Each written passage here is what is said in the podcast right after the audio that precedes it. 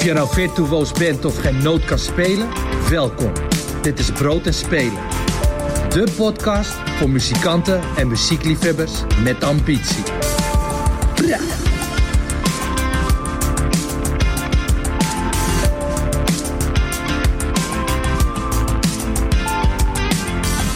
Welkom bij Brood en Spelen, seizoen 2, aflevering 12. Inmiddels is het twee maanden geleden dat de uitzending van Boos over het grensoverschrijdend gedrag bij de Voice of Holland de wereld heeft opgeschud. En ook in de muziekindustrie zijn gesprekken gevoerd over grensoverschrijdend gedrag. Dat is ook wel de hoogste tijd, want in 2022 moeten we toch echt stappen zetten om de veilige werkomgeving te creëren voor iedereen, ongeacht geslacht, religie, afkomst, leeftijd of handicap. Deze aflevering nemen we op op maandag 21 maart, het begin van de lente en de Internationale Dag tegen Racisme en Discriminatie. Hoogste tijd om de balans op te maken en te kijken waar we nu staan als het gaat om diversiteit en inclusie in de muziekindustrie. Mijn naam is Amber Roner en mijn gasten in de studio zijn Lisa van der Brink, nu nog verantwoordelijk voor marketing en PR bij Poppodium Patronaat in Haarlem en host van de podcast Progress Podium. Lisa, welkom. Hi, dankjewel. Jij vertelt net dat je gisteravond nog gedraaid hebt als DJ ook. Ja, klopt. Was het fijn? Heel, ja. Hoeveel- gemist. Hoeveelste keer was dit sinds de, de nacht weer open is? Ik ben echt veel aan het draaien. Alles wordt soort van ingehaald. Ik denk dat dit, eh, we, sinds wanneer zijn we open? Eind februari, misschien zevende keer. Oh. Dus je zit er alweer helemaal in. Ja, iedere week wel weer eh, iets. Lekker. Fijn dat je er bent. Naast jou zit Malou Miedema, redacteur bij 3 voor 12 en tegenwoordig ook podcaster, hoor ik. Ja, soort of. Ik schrijf af en toe ergens aan. maar, Ja, bij de machine toch? ja, klopt inderdaad. Ja, Bl- Blijft dat zo? Eh, ja het, het idee is nu eigenlijk dat ik soort van, eh, niet iedere keer, maar zeker bij onderwerpen waar ik wat over te zeggen heb, eh, dat ik daar af en toe eh, aanschuif. En ook eh, om af en toe verslag te doen van live dingen waar ik dan bij ben geweest. Ja, heel nice. Ja, ik vind het echt te gek eh, om jou te ontmoeten. En nu dat je het uitstapje mocht maken om bij ons aan te schuiven in de podcast hier bij Brood te Spelen. Dus welkom ook. We gaan met jou natuurlijk ook eh, hebben over hoe het is om te werken als muziekjournalist. En eh, verder hoor je natuurlijk thuis ook wat de muziek die we toevoegen aan de Brood te Spelen Spotify playlist. Jullie hebben net ook nog een liedje uitgezocht wat je met ons wilt delen. En natuurlijk, het is eh, het einde van de maand. Dus Music Maker, het vakblad voor de Nederlandse muzikant en partner van deze podcast, neemt je in Geartalk mee langs de nieuwste ontwikkelingen op het gebied van apparatuur, hardware en software. Als luisteraar van deze podcast maak je kans op een jaarabonnement van Music Maker. En je hoort straks wat je daarvoor moet doen. Lisa en Malou, om maar meteen gewoon met het onderwerp te beginnen waarvoor ik eh, jullie heel graag wilde spreken. De uitzending van Boos is inmiddels twee maanden geleden. Ehm, mag ik eerst eens vragen, wat heeft het bij jullie losgemaakt? Kijk even naar Malou, want volgens Ja. mij was je ook op Eurosonic Noorderslag toen dit naar buiten kwam. Nou, ik, ik was toen niet op Eurosonic Noorderslag. Ik was aan het meekijken met, eh, met de ceremonie. Eh, omdat eh, natuurlijk mijn collega Timo Pizar was op dat moment nog genomineerd voor de Popmedia Prijs. Heeft hem toen gewonnen. Maar hij zat toen eh, ook bij dat panel eh, waar uitspraken werden gedaan ook over die aflevering. En over wat de muziekindustrie daarmee aan moest. En over inclusie van nou ja, vrouwen op de werkvloer en dergelijke. En eh, daar was ik inderdaad een beetje gefrustreerd over de uitspraken die daar werden gedaan. Ik wil het daar niet per se te veel over hebben, want die uitspraak is natuurlijk is niet het enige, zeg Nee. maar. Het, het is gewoon meer indicatief voor een bepaalde houding, denk ik, die in de muziekindustrie, eh, zeker tot, eh, tot The Voice in ieder geval, heel erg ja, vanzelfsprekend was, waar niet zoveel over werd nagedacht. Ehm, namelijk, ja, eh, wa- wat moeten wij hiermee? Is dit, is dit ons probleem? En dit komt toch niet bij ons voor? Dat kan helemaal niet. Het is zo gezellig bij ons. En dat is natuurlijk een beetje ja, wat, wat heel veel mensen dan denken op zo'n moment van dat kan toch niet bij ons voorkomen. Nee. Wat, deed je, wat deed dat met jou toen jij daar eh, mee zat te luisteren? Ehm, ja, ik vind, dat, ik vind dat heel frustrerend om te horen. Omdat ik dan gewoon denk, ja, op dit punt, is natuurlijk 2018 was Me Too. eh, was, Die beweging is toen ontstaan. Eh, En je zou toch ergens hopen dat in de vier jaar ondertussen die daar uh, tussen hebben gespeeld, dat mensen dan meer gaan nadenken over wat hun eigen rol is in dat fenomeen. En dat ik toen ook des te meer besefte van, oh ja, mensen zien dat dus heel erg als een Amerikaans fenomeen. Me too, van, oh, dit gebeurt alleen maar in Amerika. De Nederlandse muziekindustrie hoeft zich daar niet tegenaan te bemoeien, want bij ons speelt dat niet. Ik denk dat blijkbaar was The Voice dan nodig om te beseffen dat dit dus niet alleen maar een Amerikaans fenomeen is. Dat het wereldwijd voorkomt. En dat uh, die houding ook het gesprek heeft gefrustreerd daarover. Dus op, de, op het moment dat je dan zegt van dat kan niet bij ons spelen, ja, waarom zou je dan überhaupt ermee bezig gaan? Ja. Maar je moet wel actief beleid gaan voeren. Dus in die zin ben ik ook heel erg blij wel dat dat gesprek nu wat gangbaarder is geworden. Ja, zeker. We gaan het ook zo over hebben over uh, waar jij, uh, wie jij gesproken hebt en de artikelen die je erover geschreven hebt. Um, Lisa, voor jou, want jij werkt al een hele tijd in de muziekindustrie. Waar is dat eigenlijk voor jou begonnen? Uh, dat is begonnen op het moment dat ik mijn opleiding deed en startte met uh, vrijwilligerswerk. Uh, dus ik denk dat, radio, dat het bij Radio Mortale een beetje is gestart. Ja. Welke opleiding deed jij? Ik deed Media, Music en Entertainment Management ja. in Arnhem. En wat was jouw grote droom? Of wat is jouw grote droom? Wat wilde jij in de muziekindustrie gaan doen? Oef, uh, Jeetje, uh, sowieso erin werken omdat ik er heel veel energie van krijg. Überhaupt alles wat met muziek te maken heeft. En ik zit de laatste tijd ook wel vaker over na te denken als mensen bijvoorbeeld de vraag stellen van waar wil je over vijf jaar staan? Dat weet ik oprecht niet. Ik laat me ook een beetje meeslepen met de dag en wat er gebeurt. Muziek is en blijft een uh, snel veranderend uh, ding. Ook de industrie. En dat vind ik gewoon heel uh, leuk. Ja. Dus ja. ja. Wat, wat, wat, helaas dus niet zo snel verandert, is de rol die vrouwen met name innemen in de mhm. muziekindustrie. Jij werkt nu nog bij Patronaat. We gaan het zo meteen ook hebben over je nieuwe baan. Maar je werkte 10, 12 jaar bij Patronaat? Ja, 11. 11, precies ertussen. je werkte 11 jaar bij Patronaat. Wat deed die uitzending met Boos bij jou? Want ik weet dat jij met meerdere vrouwen ook bij Patronaat werkt. Dus ja. Hoe hebben jullie naar die uitzending gekeken? Ja, ik uh, zat natuurlijk met een bek vol tanden. En aan de andere kant was ik ook weer totaal niet verbaasd dat dit gebeurt. Ja, iemand uh, brengt het aan dicht op een heel goede manier. Maar ik ja, denk dat, uh, dat het, mij heeft het in ieder geval... Ik, ik, ik zat niet zo van, ehm, wat gebeurt hier of zo. Nee, nee, nee. Dat was geen shock, maar meer gewoon ja. erkenning of zo. Van, oh ja, maar dit is toch gewoon zo? Ja, ik denk dat er vaak een beetje... Ehm, dat er heel erg wordt gesilenced wat je ook weer terugziet in die, in die aflevering. Uh, mensen op machtsposities binnen groot bedrijven. Die dan ook denken van ja, ik blijf hier maar stil over omdat het anders het merk schaadt. En dat is dus iets waar je je makkelijk achter kan verschuilen. Maar ik vind, ja, ik vind het heel sterk dat in dit geval Tim Hofman, een man, andere mannen ook uh, ja, uh, de pijnlijke um, ja, hoe zeg je dat? De pijnlijke vragen. Dus ja, ja, laten zien hoe de wereld ook in elkaar zit eigenlijk. Ja, ik vind het heel goed dat het, dat het vanuit um, Tim is gedaan. Ook. Ja, dat vond ik sterk. Ja, wat ik, dat, dat vond ik ook. Het was eh, van die uitzending, waar ik was toen ook op Eurosonic Noorderslag in dit geval. Het is inderdaad het gesprek wat loskwam ook meteen. Dat vond ik heel interessant, want we weten het al heel lang. En, en ja, op heel veel plekken, maar er kwam, gebeurde heel veel. En Malou, ik wil heel veel naar jou, want ik zag jouw oproep ook. We hebben een aantal groepen ook op verschillende plekken, appgroepen, Facebookgroepen, weet ik veel, uh, waar vrouwen uit de muziekindustrie uh, met elkaar het gesprek aan gaan over allerlei dingen die er spelen. Uh, jij had een oproep geplaatst voor mensen die met jou wilden praten.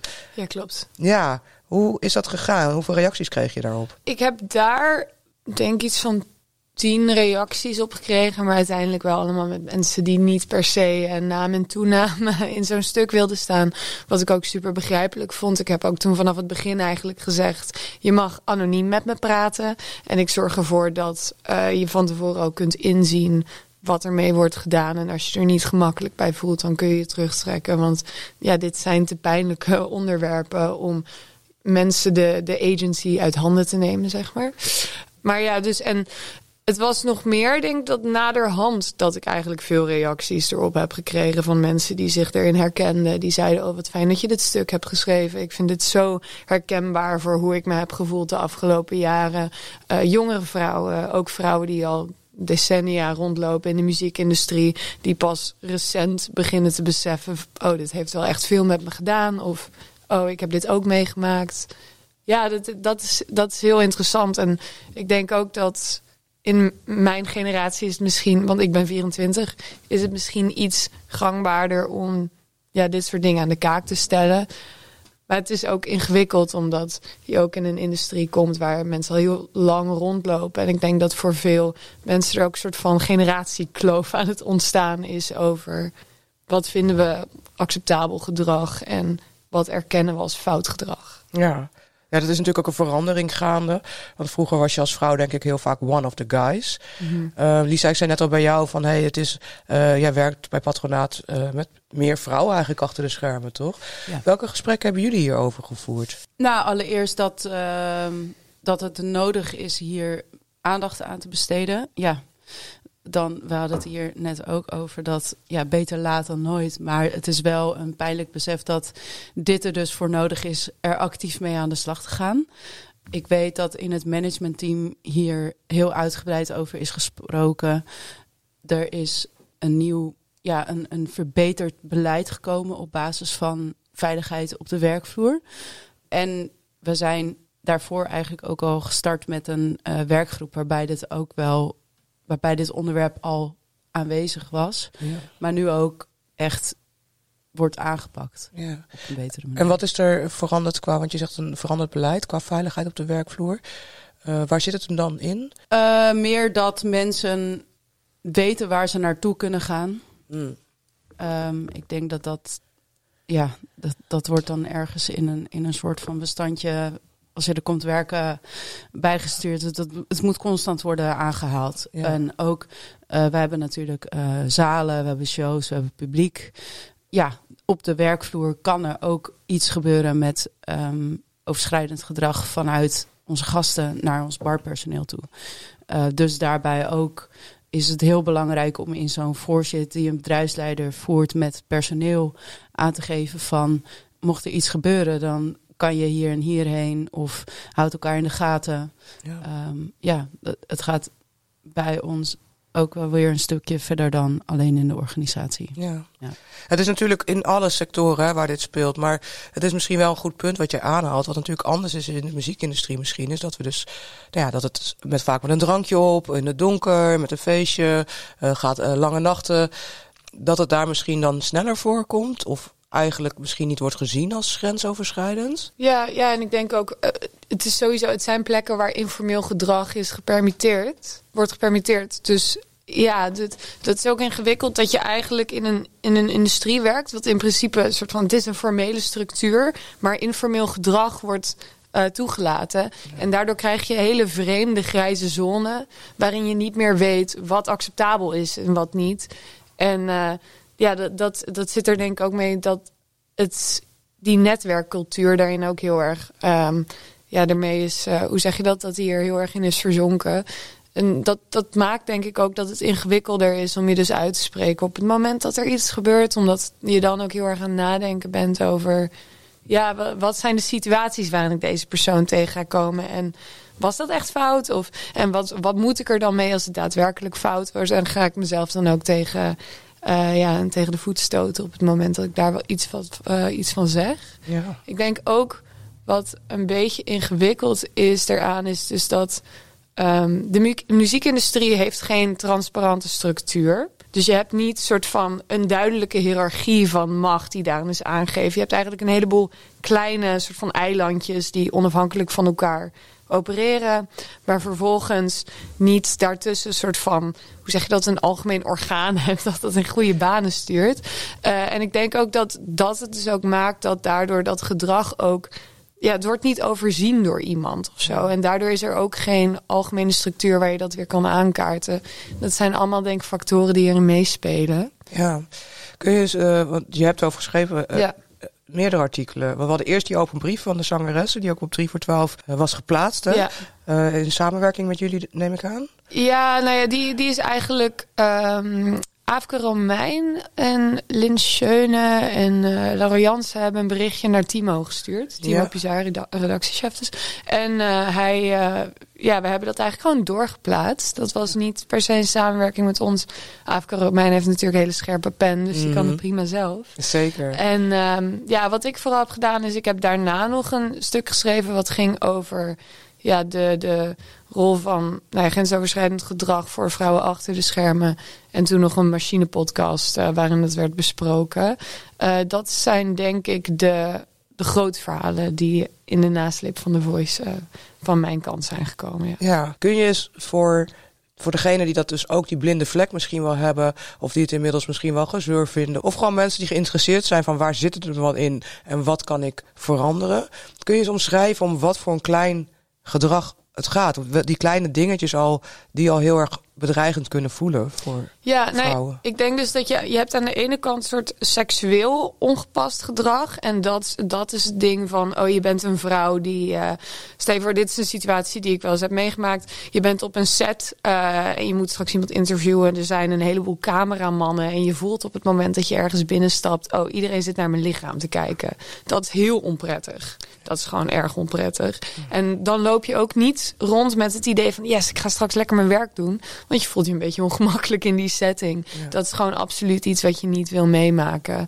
En ehm, ja, dat, dat is dus dan meer seksueel ongepast. Ik denk dat wat er ook aan de andere kant speelt... en dat vinden mensen soms denk ik lastig om het verband daartussen te zien... is dat er dus ook ehm, de mate is waarin vrouwen niet serieus worden genomen. Waarvan ik denk dat het ook heel erg bij dit gedrag hoort. Het zit eigenlijk op hetzelfde spectrum. En dat is meer ja, verhalen die ik vaak voorbij hoor komen. Van bijvoorbeeld vrouwen die in de productie zitten, is dat ze ja, aan worden gezien voor assistent. En dan op het moment dat er iemand binnenkomt bij hun in de, weet je wel, in de, nou ja, waar, waar ze op dat moment aan het werk zijn, dat dan zo is van, oh, kan je even koffie voor me halen? Omdat ze denken van, nou, dit is de PA of whatever. Ja, Ja, ja. dat is natuurlijk heel erg awkward als je in principe op dezelfde ja, treden van de hiërarchie staat. Dat iemand zoiets zegt. En ook niet per se die bedoeling heeft. Maar wel even dat het aangeeft van... oh ja, ik zie jou eigenlijk als een minderwaardige. En dat is, dat is heel ingewikkeld. En mensen be- begrijpen daarvan denk ik ook niet... of mannen begrijpen daarvan vaak niet... van dat, dat vrouwen dat heel erg vervelend uh, ja, zien. Want die denken gewoon vaak... oh, maar hij had het niet door. Of hij bedoelde het niet zo. Of het was aardig bedoeld, whatever. Ehm, maar dat voelt niet zo als je dat de hele tijd meemaakt, denk ik. Ja. En eh, ja, dat, dat zijn ook van die dingetjes die heel erg meespelen daarin. Ja. Heb je mm, van alle reacties die je hebt gekregen, inderdaad, wat zijn, om heel klein te beginnen in je eigen omgeving, wat zijn dingen waarvan je zegt van ja, weet je, dat kan je eigenlijk meteen bij elkaar toepassen om hier het gesprek over te openen? Ja, ik denk veel zelfreflectie. Kijk, wel, ik denk wat ik, wat ik ingewikkeld vind aan het hele gesprek, dat, dat is gevoerd in de nasleep van de voice, dat veel mannen een soort kramp schieten. En ze merken van, oh shit, dit speelt. Eh, dit is heel heftig. Ik ga me hier meteen van distancieren, want ik laat zien dat ik daar niks mee te maken heb. En dit speelt allemaal niet bij bij. Eh, ik ben de good guy. En ehm, dat, dat is natuurlijk ergens mooi dat je dat wil laten zien. Maar tegelijkertijd is het ook niet helemaal fair. Want wat eigenlijk zou moeten gebeuren... is dat we met z'n allen het gesprek gaan voeren over... wanneer zijn wij per ongeluk wel eens over iemands grens heen gestapt. Eh, dat kunnen ook vrouwen natuurlijk doen. Zeker. Eh, en wat had ik op dat moment eigenlijk moeten doen om. Nou ja, wat, wat had ik eigenlijk op dat moment niet moeten doen? Dat is het vooral. En ook dat je dus gaat reflecteren bij jezelf van... oké, eh, hoe kan ik dat verbeteren? En eh, op het moment dat je je zelf van distancieert en zegt van... nou, dat heb ik nooit meegemaakt... dan gaat het dus ook niet veranderen. En ik zag dat heel erg in de nasleep daarvan gebeuren. Ook mannen waarvan ik denk van... je bedoelt het echt heel goed... en je wil dus ook een statement maken... maar het statement is eigenlijk niet het juiste. Dat vond ik ook heel erg interessant aan bijvoorbeeld um, een paar weken daarna was de frontman van uh, Sha Special. Die heeft toen een Instagram post gemaakt waarin hij eigenlijk zei dit zei en toen zei van uh, toen vertelde over dingen die hij zelf wellicht fout had gedaan. En waarin hij eigenlijk mannen aansprak om te zeggen van... hé, hey, we moeten dit gesprek onderling gaan voeren... om bespreekbaar te maken wanneer we over iemands grenzen heen zijn gestapt. Want alleen dan kan je er bewustzijn over creëren. En ik denk dat dat heel erg belangrijk is. Ik denk ook wat, wat je heel erg merkt... is dat een heleboel mannen de afgelopen tijd heel erg stil zijn geweest... omdat ze bang zijn het verkeerde te zeggen. En ik denk ook niet ja, misschien hoef je niet eens, je hoeft niet per se een Instagram-post te maken waarin je uh, een soort van uh, puntsgewijs vertelt alle keren dat je over iemands grenzen heen bent gegaan. Dat hoeft niet. Maar probeer in je vriendengroep of op de werkvloer te, te zeggen van oké, dit, dit heb ik een keer gedaan. Wat, wat hebben jullie meegemaakt? En als je dat dan klein houdt, een soort van bespreekbaar maakt in een vertrouwelijke cirkel, uh, dan denk ik dat je al een veel, uh, hoe zeg je dat, dat je een eind verder bent. Ja. Dus inderdaad open het gesprek en geeft die ruimte om ook te luisteren, denk ik. Ja, zeker. Ja, want ik denk ook van, we moeten ook dan een beetje af van dat ding waarin mensen worden neergezet of als een sexual predator of als een heilig boontje van, ah, dit heb ik nog nooit gedaan. De waarheid zit er ergens tussenin. Uh, als we erkennen dat mensen wel vaker, dat we allemaal wel iets doen wat in die gray area zit, dan ben je een eind verder dan op het moment dat je zegt van nou, hier heb ik helemaal niks mee te maken. Ja, zeker. Ja, en het is ook heel dubbel, hè? want het is wel, um, wat jij ook zei terecht, dat Tim Hofman dit heeft geopend door de, uh, door de uitzending van Boos. En heel fijn dat hij en ook heel integer en hoe ze dat gedaan hebben met die hele redactie. Het nadeel is wel dat het dus blijkbaar pas geluisterd wordt als het een man is. Mhm. ja. Dus dat had ik ook met, die, uh, met, met alle podcasts en dingen. Ik was ja, daarom misschien wel extra blij met jou, Malou. Omdat er natuurlijk ook in de industrie heel veel mannen werken nog steeds op alle plekken. Dus dan gaan zij het gesprek met elkaar ook daarover aan. Ja. En sluiten ze de vrouwen om wie het gaat toch ook weer buiten. Nou ja, en dat is dus ook wat er gebeurt op het moment dat er dan zo'n panel wordt gehost bij, uh, bij Noorderslag. Want dan heb je dus allemaal mannen die tegen elkaar gaan zeggen: Oh, snap jij eigenlijk waarom er zo weinig vrouwen werken in de muziekindustrie? En dat je dan eigenlijk denkt: Oh, misschien had je een vrouw moeten vragen om daar gedachten over te delen. ja, ja. ja. dat zijn van die dingetjes. Ja, ik, ik zat echt uh, te cringen op mijn bank. Ja. ja. maar dat gaat natuurlijk verder dan alleen maar het, het grensoverschrijdend gedrag bespreekbaar maken. Het gaat uiteindelijk om een meer diversere werkomgeving en, en inclusieve, inclusiviteit te bevorderen, of inclusie te bevorderen. Um, Lisa, als je kijkt naar. Um, uh, jij hebt een podcast over diversiteit.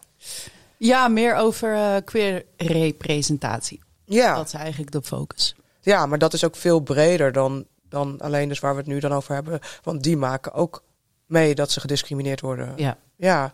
Waarom wilde jij die podcast starten? Um, het is gestart vanuit. Um, ja, ik, ik, ik had eigenlijk niet voorzien dat ik deze podcast ging maken. Uh, maar tijdens corona hebben we bij Patronaat wat kans gekregen voor uh, um, wat verdieping op basis van andere expertises. En is er ook een workshop voor uh, programma maken geweest. En daarbij moesten we een onderwerp pakken. En ik heb me toen. Ja, ik heb me mega lopen ergeren aan alle media die um, schreven over bekendheden die. Um, ja, of er voor uitkwamen non-binair te zijn of trans. En dan de verkeerde voornaamwoorden gingen gebruiken. Ja, ja. Um, ik kon daar gewoon niet mee. En eigenlijk ja, wilde ik daar een programma mee gaan maken. En heb ik ook uitgelegd waarom ik het belangrijk vind. Ik denk dat heel veel mensen niet op de hoogte zijn van waarom het dus belangrijk is dat ook een podium te geven en dat goed over te nemen. En ja, daaruit is eigenlijk een soort kans aan mij gegeven van wil je hier niet een uh, podcast over maken? Want ik ben, ja, ik ben natuurlijk daardoor ook wel gaan kijken van wat gebeurt er dan bij patronaten? Wat gebeurt er in het popklimaat in het algemeen als het op dit onderwerp aankomt? En toen kwam ik er eigenlijk vrij snel op uit dat ja, um, we lopen mega achter. Het is nog super ouderwets. En um, ik vind dat er te weinig zichtbaarheid is. Dus ik, uh, ja, ik heb deze podcast gemaakt om meer bewustzijn te creëren, ook bij mijn collega's, uh, dat het belangrijk is hier uh, goed over na te denken. En hoe, hoe doen jullie dat dan bijvoorbeeld in, in programmering? Als je het hebt over diversiteit of in een bredere zin, hoe, hoe, hoe geef je die zichtbaarheid in dit geval dan aan queer mensen? Nou, ik vind dat nu nog lastig om te zeggen, omdat ik denk dat de gehele industrie uh, nog op een soort van startpunt staat. Je merkt wel heel veel welwillendheid vanuit de, vanuit de industrie en zeker vanuit de, de grotere podia. Maar concreet kan ik er nog niks over zeggen, eigenlijk. Nee, nee want het, uh, um, het is niet alleen maar het. Kijk, het programmeren is heel makkelijk. Maar hoe zorg je ervoor dat De community queer ook. mensen ehm, zich ook veilig voelen in je pand. Ja. Want daar had ik het ook over in een aflevering, in, in mijn eerste aflevering met Manon. En, Welke ehm, Manon? Manon Portas Minetti. En die ehm, identificeert zichzelf als non-binair. Dus die gebruikt de voornaamwoorden die hen. En die sprak toen ook naar mij uit van... Ja, het, het bezoek aan een podium voelt voor mij als een, ik quote, eh, als een lege huls. Het is gewoon een zwarte doos. Ehm, het is super binair ingericht. Ik zie mezelf er niet in terug. Ehm, als ik naar het toilet wil, vind ik dat lastig. Want het is eh, nog steeds mannen en vrouwen eh, af, ja, scheiding. Ja. Dus ook op dat gebied weet je wel, ja.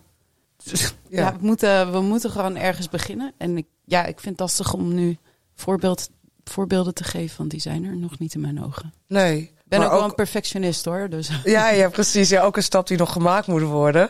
Ja. Ehm, eh, een van de stappen. Maar het gaat me ook even om die hele diversiteit en inclusie in de hele popsector Ja. breed. Ja. Ehm, jij bent eh marketeer, DJ, Ja. programmeur. Wat zijn dingen waar jij vanuit jezelf zegt van oké, ik zou me als vrouw prettiger voelen eh, in mijn werkomgeving. Of ik zou voor jonge vrouwen die, die beginnen eh, in de muziekindustrie.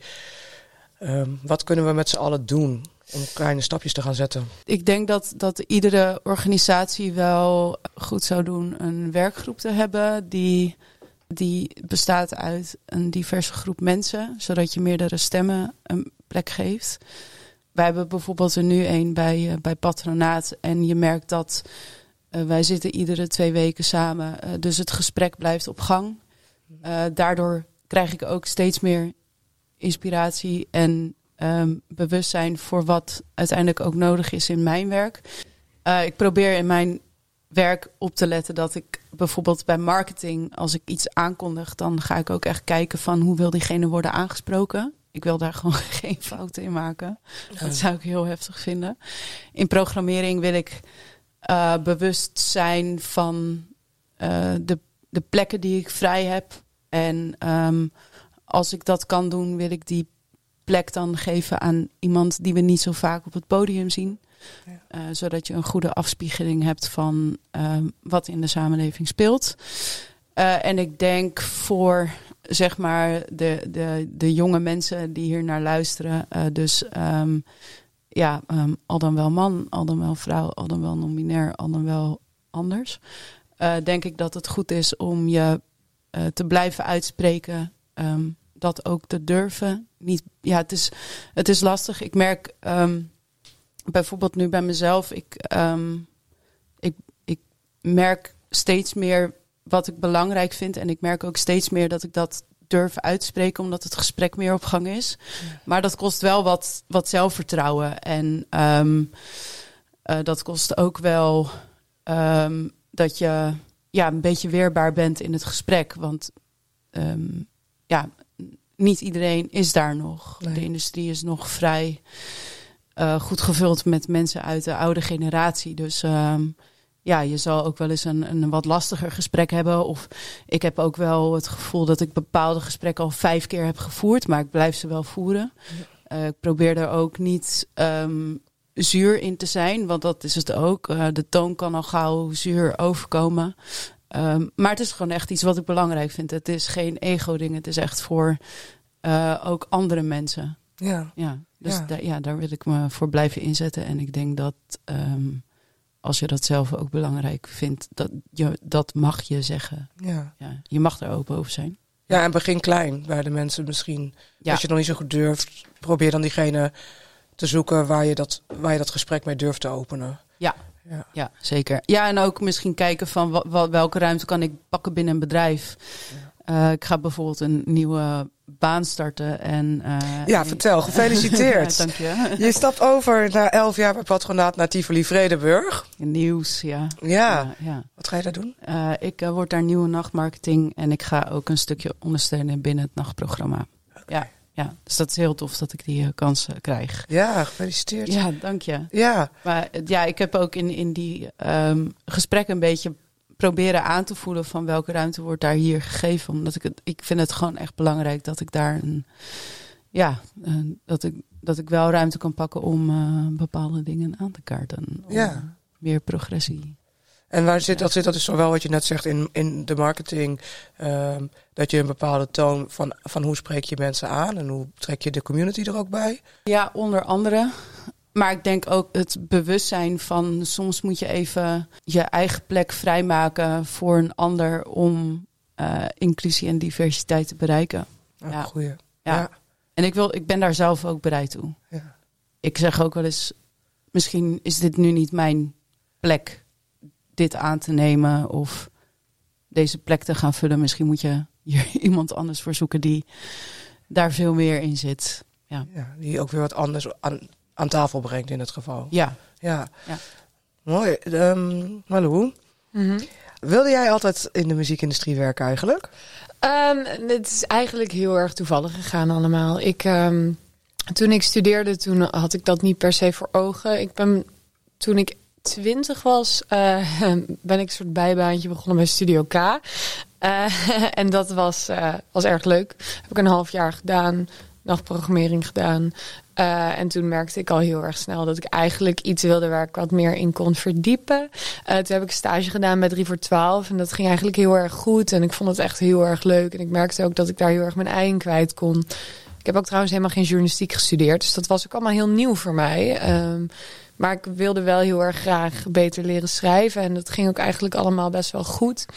En ehm, binnen een maand was ik artiesten aan het interviewen. Zoals Weevil was mijn eerste stuk. En eh, binnen twee, binnen een week of zo naar, stond ik Noorderslag gegaan. En drie weken later, na het begin van mijn stage, stond ik op Gas naar Polski.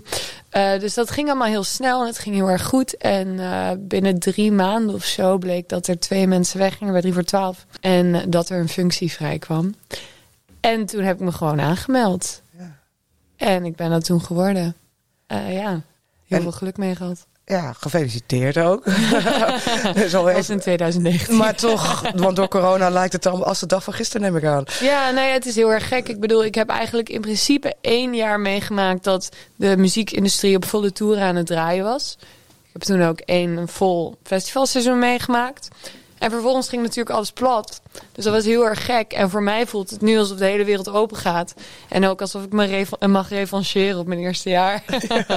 dus dat is heel erg leuk. En je bent eh, in als slag begonnen bij uh, Grasnopolski ook weer, toch? Ja, precies. Ja, het was echt full circle moment. Dat was ook heel erg tof. Gasnapolski was dus afgelopen weekend. En het was sowieso heel erg gek. Omdat je dus van tevoren al aan het nadenken bent over...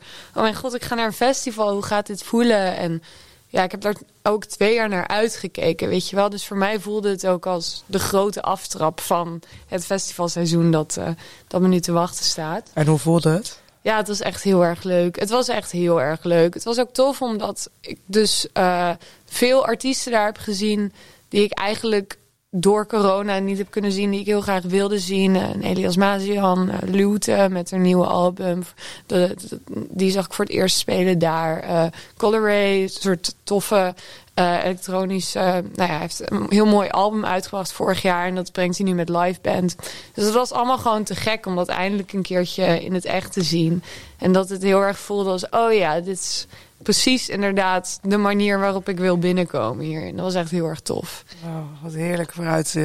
Zullen we heel even luisteren, want we hebben je net gevraagd welke artiest zou jij eh, even er willen uitlichten voor ons. En dat was iemand die je ook op Grasnopolski gezien hebt. Ja, nou, ik dacht uh, superleuk altijd om even wat uh, nieuwe muziek te pluggen. Dit is Spiksplinter nieuw. Camilo is een Amsterdammer die twee weken geleden of drie weken geleden of zo zijn eerste single heeft uitgebracht. Uh, het is heel erg tof, soort van uh, spinvis, uh, even de wisser-achtige nederpop, knisperende elektronica, dat hoekje. En ik vind het gewoon hele mooie poëtische teksten. En ik zag hem op Gasnapolski, nog een beetje onwennig, maar het was zijn eerste show, dus dat kan je hem niet aanrekenen. En dat ik ook meteen dacht van, oh ja, je hebt gewoon hele mooie liedjes. Dus ook meteen superveel zin in die eerste EP. Leuk. We gaan luisteren naar Camilo met tijd. Thank you.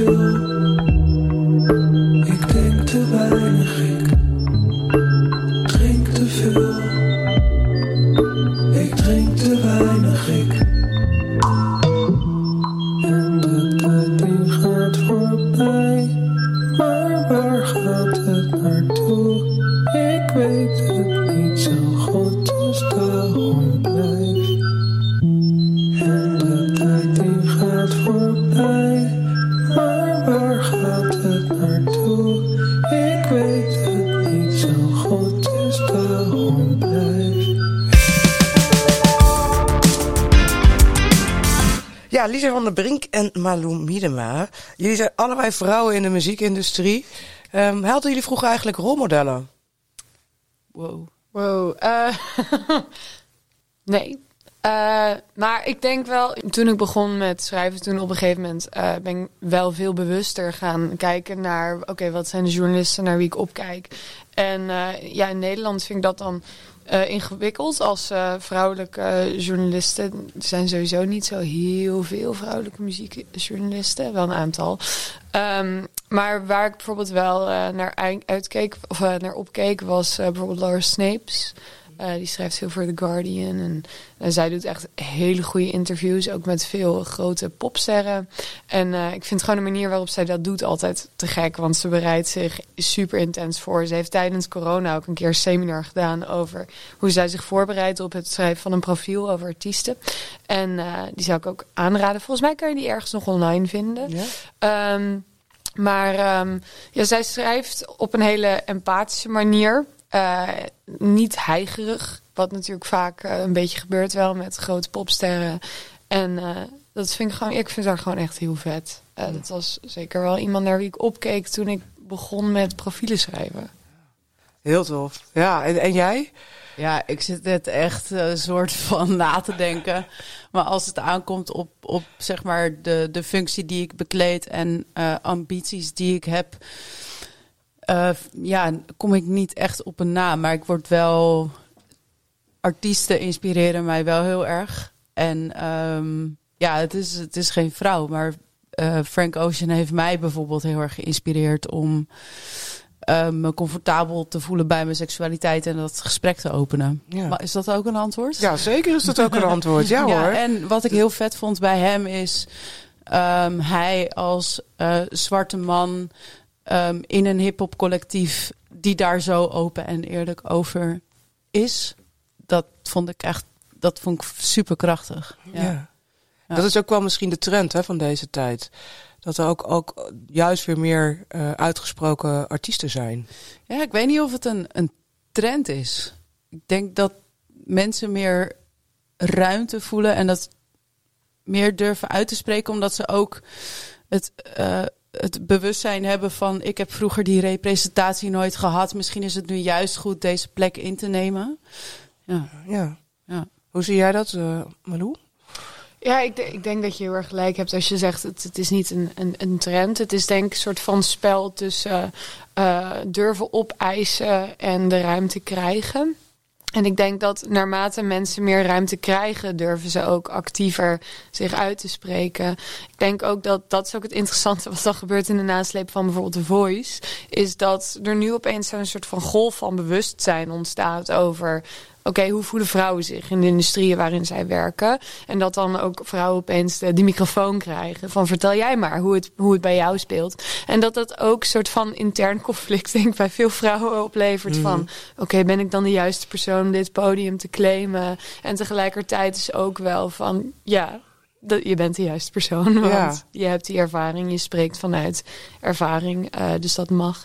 En maar dat, dat vind ik dus interessant. Ik denk dat je dat in heel veel plekken ziet, tot op het moment dat, dat die ruimte wordt gegeven, dat je ook ziet dat er sneller verandering kan plaatsvinden. En dat is denk ik, ja, met gender, het is met seksualiteit, het, het gaat ook over eh, huidskleur en over komaf, omdat al die dingen die spelen daarin mee. Ja.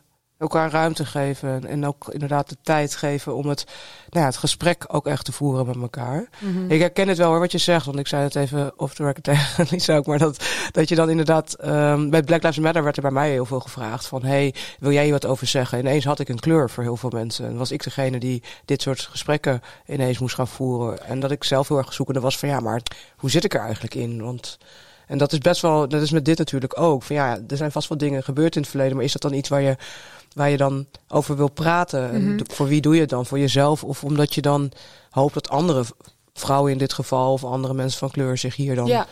ja, en dat is denk ik ook iets waar mensen wel heel erg bewust van moeten zijn. Op het moment dat ze iemand ook dat podium geven. Van sta er wel bij stil dat het traumatische dingen voor mensen kunnen zijn. Waar veel gevoelens achter zitten. Misschien willen ze dat podium he- wel helemaal niet. Nee. Check bij ze of ze dat willen claimen.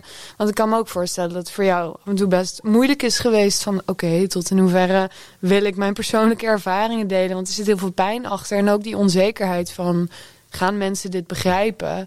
Ehm, ik denk ook dat, dat dat proces ben ik bijvoorbeeld ook een beetje doorgegaan toen op het moment dat ik dat stuk moest schrijven. Dat heeft heel veel vormen aangenomen.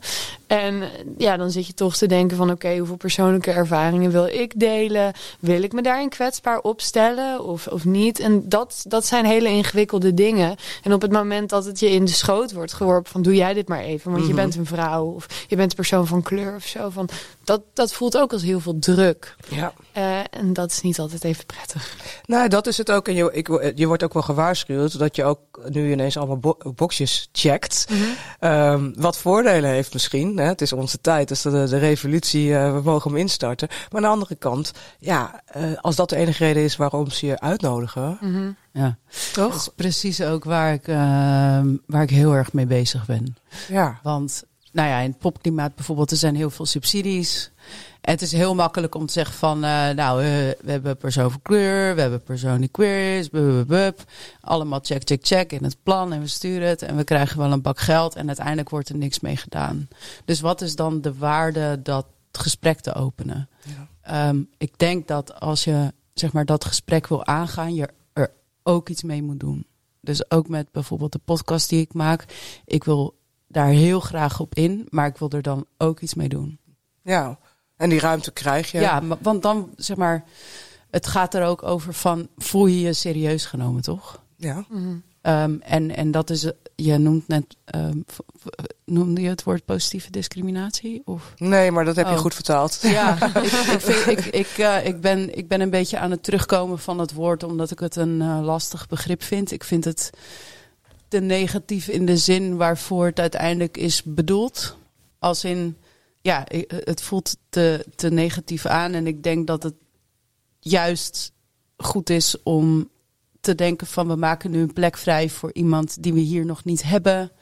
We gaan daar gericht naar op zoek. Eh, maar daar moet je dan ook je best voor doen. Dus misschien moet je soms wel eventjes iemand direct aanspreken van we hebben behoefte aan jouw stem Ja. en jouw visie.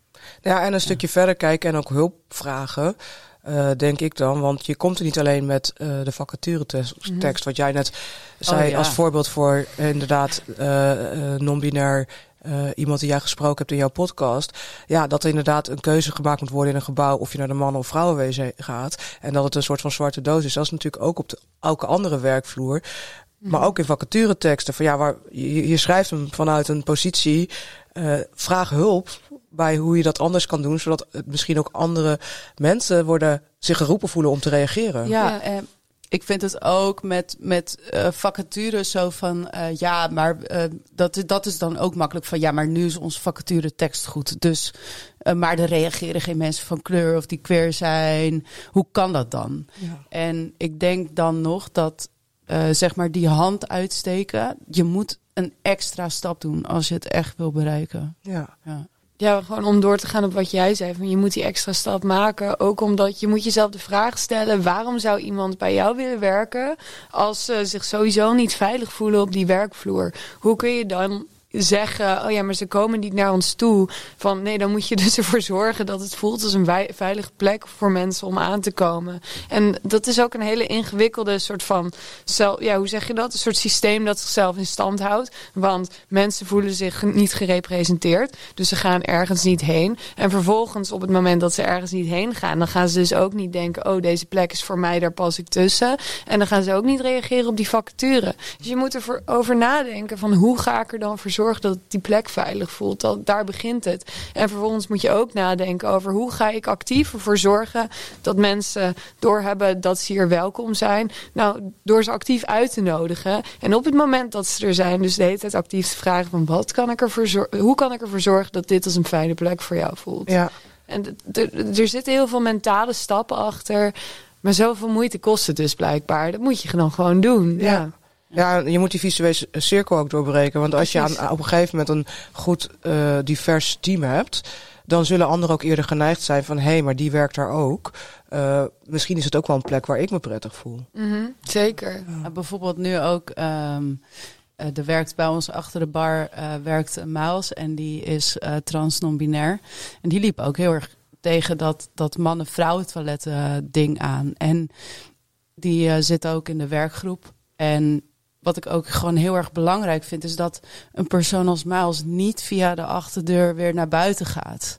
Dus je hebt ook, zeg maar, het moet niet alleen maar vanuit Miles ook komen, maar ook vanuit medestanders die dit ook belangrijk vinden. Die, die het ook belangrijk vinden dat een Miles bij hen uh, niet zomaar weer weggaat. Mm-hmm. Dus um, ik ben ook blij te zeggen, ik weet niet of ik het mag zeggen, maar we gaan af van het binaire toilettensysteem bij patronaat. Wauw, ja. wat goed. Ja. En dat is, dat is dus uh, gevolg van ook de werkgroep en de gedeelde ervaringen van onder andere Miles. Die, mm-hmm. ja, die daar, er wordt geluisterd. En ja. dat is ook gewoon uh, waardevol. Het is interessant, hè? Want er zijn dus heel veel mensen, denk ik, die over zoiets als gendertoiletten dus denken van... oh ja, dat is zo'n zo'n klein detail. Wat maakt het nou helemaal uit of zo? Terwijl het is niet zo heftig eigenlijk dat zo'n klein detail dus... voor veel mensen een soort confrontatie is met wie ze zijn... en hoe ze door anderen worden gezien of zo. En ik denk dat dat ook zo lastig is volgens mij in dit soort gesprekken... dat heel veel mensen dus niet beseffen dat de devil's in the details of zo. En ook dat op het moment dat je dit zegt... dat waarschijnlijk heel veel mensen dan denken van... oh ja, dat is wel heel klein. Maar uiteindelijk is het soort van... het zijn precies die details waardoor je je op je gemak voelt op een plek of ja, niet. Zeker. Ja, bijvoorbeeld ook, uh, die wilden dan naar het mannentoilet... maar daar waren dan geen prullenbakjes. Ja, misschien moet je daar ook dan prullenbakjes neerzetten, weet je wel. Ja, ja. ja doe het dan voor alles. Ja. En maak geen verschil erin. Maar er wordt vaak tegen aangelopen dat het heeft ook wel te maken met een stukje veiligheid. Uh, maar dan is het alsnog heel makkelijk gedacht van ja, dan houden we het gescheiden mannen en vrouwen. Nee, dan moet je dus denken van we gaan af van het binaire systeem. We geven met symbolen aan dat dit een zittoilet is en dat dit een staantoilet is. Uh, en um, brief je personeel dat ze goed in de gaten houden wat met publiek op dat moment gebeurt of bij toiletpersoon. Je, je moet daar dan wel een extra stap in zetten met een veiligheidsbeleid. Ja, ja. ja daar moet je dan ook Ja. wel over nadenken. Maar ja, dat, Dat, moet je toch. moeite, maar dan zorg je dus wel voor dat mensen eh, zich eh, prettig voelen bij je. En eh, niet denken van, eh, nou, daar ga ik dus nooit meer heen. Nee. Nee, en het is dus een- een investering ook in, in tijd, het gesprek openen. Ik denk dat dat ook iets is. Ehm, als je echt verandering wil, dan moet je daar ook voor openstaan. En dan moet je daar dus ook, dat was in coronatijd misschien wel iets makkelijker, want dan kreeg je ook budgetten eh, op verschillende plekken. Ehm, maar nou, dit is wel iets waar ook gewoon in geïnvesteerd moet worden. Mhm. Ehm, en ik weet niet hoe het zit met, met alle budgetten van poppodia of festivals. Maar om die veilige werksfeer te creëren heb je wel echt... ehm, ja, is het niet alleen moeite, maar ook, ook kijken van welke programma's kan ik oppakken. Wat, wat past bij het podium wat ik ben. Of wat past bij de onderwerpen waar jij misschien over schrijft, Malou. Ja, ik denk, ik denk ook dat ik ben wel benieuwd hoe zich dat de komende tijd gaat ontwikkelen. Omdat die inflatie en die gasprijzen en zo, dat heeft allemaal denk ik heel veel invloed op hoe het bij de festivals gaat. mhm. Ehm, en dat gaat heel ingewikkeld worden, denk ik. En op het moment dat je dus dan extra... Dan moet je dus keuzes gaan maken over waar willen we ons geld in investeren. En ik hou een beetje mijn, hart- mijn hart vast over waar de prioriteiten worden gelegd. ja. Ehm, ja, dus dat gaat nog wel een staartje krijgen, denk ik. Ja. Hoe kijk je naar de line-ups, als we het dan toch over festivals hebben? Ehm, Qua diversiteit? Ja, ik denk op zich dat eh, voor mijn gevoel zijn festivals daar meer dan nooit mee bezig. En ik denk ook, ja, ik moet zeggen dat ik eh, wat betreft de clubs nog niet goed genoeg door heb wat iedereen allemaal aan het programmeren is. Omdat het ook allemaal nog best wel een beetje een zooitje is. Ja, er Eh, zijn heel veel programma's nog van twee jaar terug die nog moeten plaatsvinden. Precies, ja. al die agenda's zijn ook een beetje een puinhoop. Veel dingen zijn verplaatst en dat is ook allemaal heel erg begrijpelijk. Ehm, het maakt gewoon dat het wat onoverzichtelijker is om daar nu een oordeel over te vellen, denk ik. Maar ik heb wel het idee dat mensen er meer mee bezig zijn. Ehm, maar het ding is natuurlijk, het gaat niet alleen maar over de line-ups. Want die line-ups, dat, dat is een verandering die we eigenlijk de afgelopen jaren al heel erg zagen. Ik denk dat waar de crux me heel erg zit, is wat gebeurt aan de achterkant van, van de schermen. Hoe zorg je ervoor dat dat veilig gaat zijn? Ik denk dat daar hele grote stappen moeten worden gemaakt. En dat is ook allemaal zo vers dat daar valt nu nog helemaal niks over te zeggen. Nee. Maar hoe gaan we dat doen? Mm, ja, dus duidelijk beleid over ehm, je wil een vertrouwenspersoon. Je- moet het ook dus bespreekbaar maken dat in bepaalde crews dat, dat het klimaat gewoon onveilig is. Eh, en en dat, dat daar gewoon pertinent zeg maar, nieuwe afspraken moeten worden gemaakt over hoe gaan we om met elkaar. Duidelijke gedragsnormen en waarden die er gewoon nu niet zijn. Ik denk dat dat ja, dat speelt heel erg. En ik vind toch wel, ja, je moet gewoon quota gaan stellen. Want ik denk dat op het moment dat je nu gaat zeggen van, oh, we gaan één nieuwe vrouw aannemen, van die vrouw gaat zich ook heel ongemakkelijk voelen op die nieuwe werkvloer als ze met alleen maar nieuwe mannen daar staat, of eh, met mannen daar staat. Ehm, je moet, denk ik, toebouwen naar een moment dat een deel van een team vrouwelijk is, eh, zodat mensen zich ook in elkaar kunnen herkennen. Zodat op het moment dat er dan iets gebeurt, dat je ook niet de enige bent die een ervaring meemaakt. Ik denk dat dat heel ingewikkeld is. Dat als je de enige vrouw bent en er gebeurt dus iets, dat je dan weer in die situatie zit. Dat je iets naars overkomt en dat je niet weet waar je naartoe moet gaan of het moet bespreken. Omdat iedereen om je heen zegt van, oh, waar heb je het over? Of nee joh, dit, dit bedoelde hij helemaal niet zo. Ehm, en die overgangsfase die is heel ingewikkeld, denk ik. Ehm, en daar zijn die vertrouwenspersonen heel erg belangrijk voor. Zeker. De, de investering op allerlei manieren. Maar de backstage, inderdaad. ehm, ja, we hebben toch ook wel gesprekken. Heel veel plekken. Vrouwen moeten ook nog opgeleid worden tot bepaalde. Want zijn al die talenten er al? Kan je iemand zomaar backstage neerzetten? Dus hoe gaan we dat doen? Ja, ik denk dat ehm, dat is ook het ding. Dat is denk ik wel iets wat je regelrecht kunt kapen van hoe festivals de afgelopen jaren hebben geprogrammeerd. Eh, ik denk dat verandering is begonnen vanuit de onderkant van de poster. Je kiest eh, artiesten, of veel artiesten hebben een soort van focusartiest gekozen. Of in ieder geval, dit is hoe de verandering is gegaan. Je gaat talent programmeren aan de onderkant van de poster. Dat kan terugkeren, dat kan groeien. En vervolgens gaan ze van weet je, een kleine artiest ergens op een klein podium naar een middelgrote stage. En vervolgens kunnen ze misschien op een gegeven moment headliner-positie pakken. Eh, ik denk dat je dat ook kunt doen met talenten eh, achter de schermen. Dus op het moment dat je, eh, ja, je gaat natuurlijk niet voor je eerste baan een soort van mee met een grote headline tour van een gigantische internationale artiest. Dat is onmogelijk. Dat is ook niet prettig voor jezelf. Nee. Eh, en dat is voor niemand goed. Eh, wat je eigenlijk wil is dat er ruimte komt voor mensen, goede mensen op kleine, kleine, echt kleine tours en zo. Eh, zodat ze kunnen doorontwikkelen naar belangrijkere, grotere functies in dat soort van ecosysteem. Zodat mensen vanuit de onderkant kunnen doorgroeien naar de bovenkant. Dat betekent ook dat het iets is wat jaren gaat kosten. Maar dat mag het ook kosten. Dat is ook niet het probleem. Ik denk dat verandering van de een op de andere dag willen, dat is heel mooi, maar het is ook een beetje een illusie dat dat zo kan. Ik denk ook dat verandering inderdaad kost tijd. Dat, dat mag ook. Maar dan moeten we er wel heel bewust mee bezig blijven, toch? Met z'n allen. Ja, Want anders is het morgen weer weggeëpt. Want we zijn nu twee maanden verder. En het, ja, het- inmiddels is er een oorlog en gaat de wereld weer open. Maar we moeten wel het gesprek blijven voeren. En voor dat stuk heb ik ook iemand gesproken, Lotje Horvers. Eh, die heeft een. ehm, De backstage pass. ja, precies. Dus ze En zat bij ons in de podcast. Ah ja, cool. Het heel Ja. tof dat zij dus een initiatief heeft waarbij ze ook langs verschillende poppodia wil gaan om soort voorlichtingsdagen te gaan eh, geven voor jonge vrouwen. Van hé, hey, je kunt ook gewoon een lichttechnicus worden. Dit is super cool werk. Misschien is het ook iets voor jou. Dat heb je eigenlijk nodig. Gewoon voorlichting over het werk dat er is. Ik vond het ook tof. Op Gasnapolski heb ik een aantal vrouwen ontmoet die ook lichttechnicus waren. Of weet je wel, eh, video-editing deden en dergelijke. Waarvan ik ook dacht van, nou ja, dit zijn waarschijnlijk traditioneel mannelijke... Ja, dit wordt, dit wordt vaak gezien als iets wat door mannen wordt gedaan. Uh, maar hier zie je de verandering bij die kleine poppodia en die kleine festivals. En op een gegeven moment staan ze gewoon op Lowlands hun ding te doen. Ja. Dat is Ja. awesome en zo moet het gaan. Zo moet het gaan, inderdaad. Ja. Lisa, hoe is dat eh, in de DJ-wereld eigenlijk?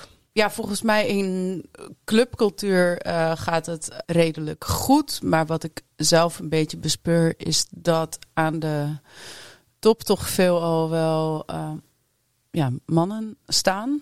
En eh, iets meer in de onderlagen heb je wel wat meer diversiteit. Ja, ik denk ook daarin dat het gewoon belangrijk is om als club of als podium of als festival goed naar je, naar je festivalposter te kijken. En ehm, je even te beseffen van wat, wat is, eh, welke representatie geven we nu aan het publiek. En daarbij ook, weet je wel, als je het niet belangrijk vindt, wees daar dan gewoon eerlijk en transparant over. En dat is dan helemaal prima. Maar als jij eh, zegt van ja, we vinden representatie super belangrijk en ehm, je- pronkt met één naam die afwijkt van de rest van de namen, dan ja, dan ben je niet eh, heel lekker bezig. Nee. Nee, dus ik, eh, ja, je noemde net ook al even die quota. Ik denk dat als je echt daar heel veel podium aan wil geven, dat het belangrijk is daarmee te werken. Ja. En begin dan ook klein, weet je wel. Houd het even behapbaar. Ja. Ja. Hey, en we hebben het over diversiteit gehad, inderdaad. eh, kleur, eh, gender. eh, eh, hoe zit het? Achtergrond, leeftijden. Ehm, maar we hebben natuurlijk ook heel veel mensen met een handicap. Ja. Hoe, ehm, ik kijk ook even naar poppodia in dit geval. Ja. Wat kun je doen aan je programmering, zeg maar, om het toegankelijker maken, te maken? Nou, bijvoorbeeld, ehm, je hebt voor mensen die doof zijn, heb je een, ehm, een, een feest dat heet Sen City. Zij werken met een trilvloer. Dat is echt super vet. Dat, maar dat hebben we een paar jaar geleden hebben we dat terug, eh, gehad in, eh, in patronaat. Dat was een hele toffe ervaring. Ook om als niet-doof persoon daarop te staan en eventjes te voelen hoe het is. Ik had laatst ook een workshop over toegankelijkheid. En toen hebben we die hele workshop hebben we op moeten zitten met een verduisterende bril om te voelen hoe het is om slechtziend te zijn. Dus daar zou je ook weer dingen mee, eh, ja, een programma mee kunnen maken. Ehm, of ook je pand, weet je wel. Misschien moet je wel bij bewegwijzering ook kiezen voor wat braille. Ik denk, ik denk ook in, in dat geval, de poppodia bestaan natuurlijk zo rond de jaren 70, 80 zijn die een beetje uit de grond geschoten. En eh langzaamaan is, is dat allemaal gegaan naar nieuwbouw. Eh, als ik eventjes naar patronaat kijk, dat is echt een, een doolhof en, en logistiek super onhandig voor als je ehm, iemand bent met een beperking. Ja. Ehm, daar is toen gewoon niet zo over nagedacht. En eh, ja, nu is ook wel dat bewustzijn daarvan.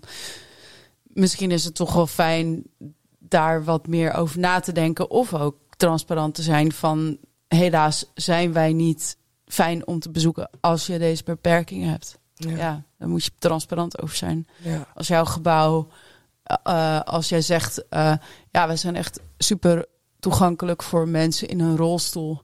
Eh, en iemand in een rolstoel komt daar en ervaart dat absoluut niet zo. Is dat heel vervelend voor diegene. Ja. Is niet eens vervelend voor jou als zaal, maar het is gewoon echt. Het gaat uiteindelijk om mensen. Mm, dus eh, ja, ik zou ook als organisatie of als festival of als locatie daar heel veel ehm, onderzoek naar doen bij de mensen die zo'n beperking hebben. Ja. Ja.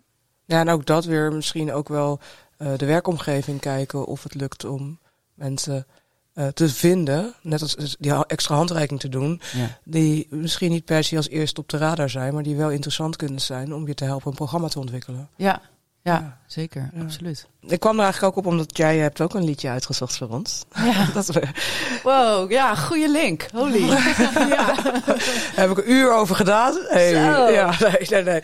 Maar daarom, eh, ja, leg even uit, want jij, jij hebt gekozen voor Soar. Ja, Soor is uh, slechthorend. En uh, die gebruikt een, hoe heet dat ook alweer? Die, uh, die Phonak. Hij heeft een Phonak.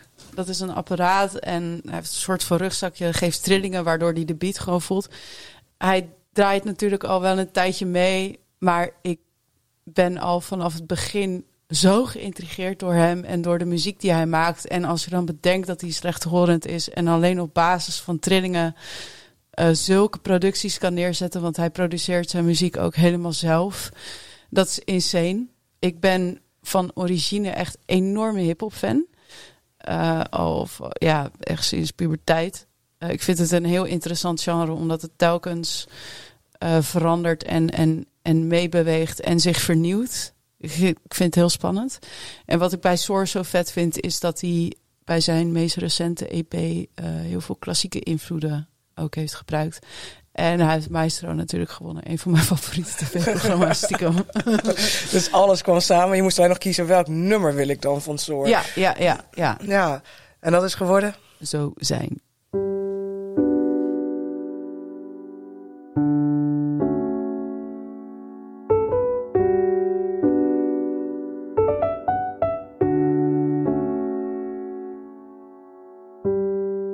Ik voel me niet hier ik ben op niks, zeg mijn chest en ook mijn vierie. Ik ben een mes zonder nest voor mijn kolibri. Zonder les heb ik les hier in de serie. Ik zet mijn Jordan zo tight voor ik de weg pak. Want alleen dit zegt mij echt dat ik geen rem pak. Ik kan ook lopen op straat alsof het met mij gaat. Maar iedereen wist bij mij waarop mijn chest was. Yeah. Doe ik goed, ben ik slecht, dat is mijn ding. Boeit me niets wat jij van mij vindt. Ik ben op mijn best, dat door jou. Ik ben op mijn plek, kom door jou. Ben ik op mijn slechts, is het nice. Ik weet echt niet wat er soms kan zijn. Is mijn hoofd heet, komt het door mijn brein. Als het nu zo is, moet het zo zijn.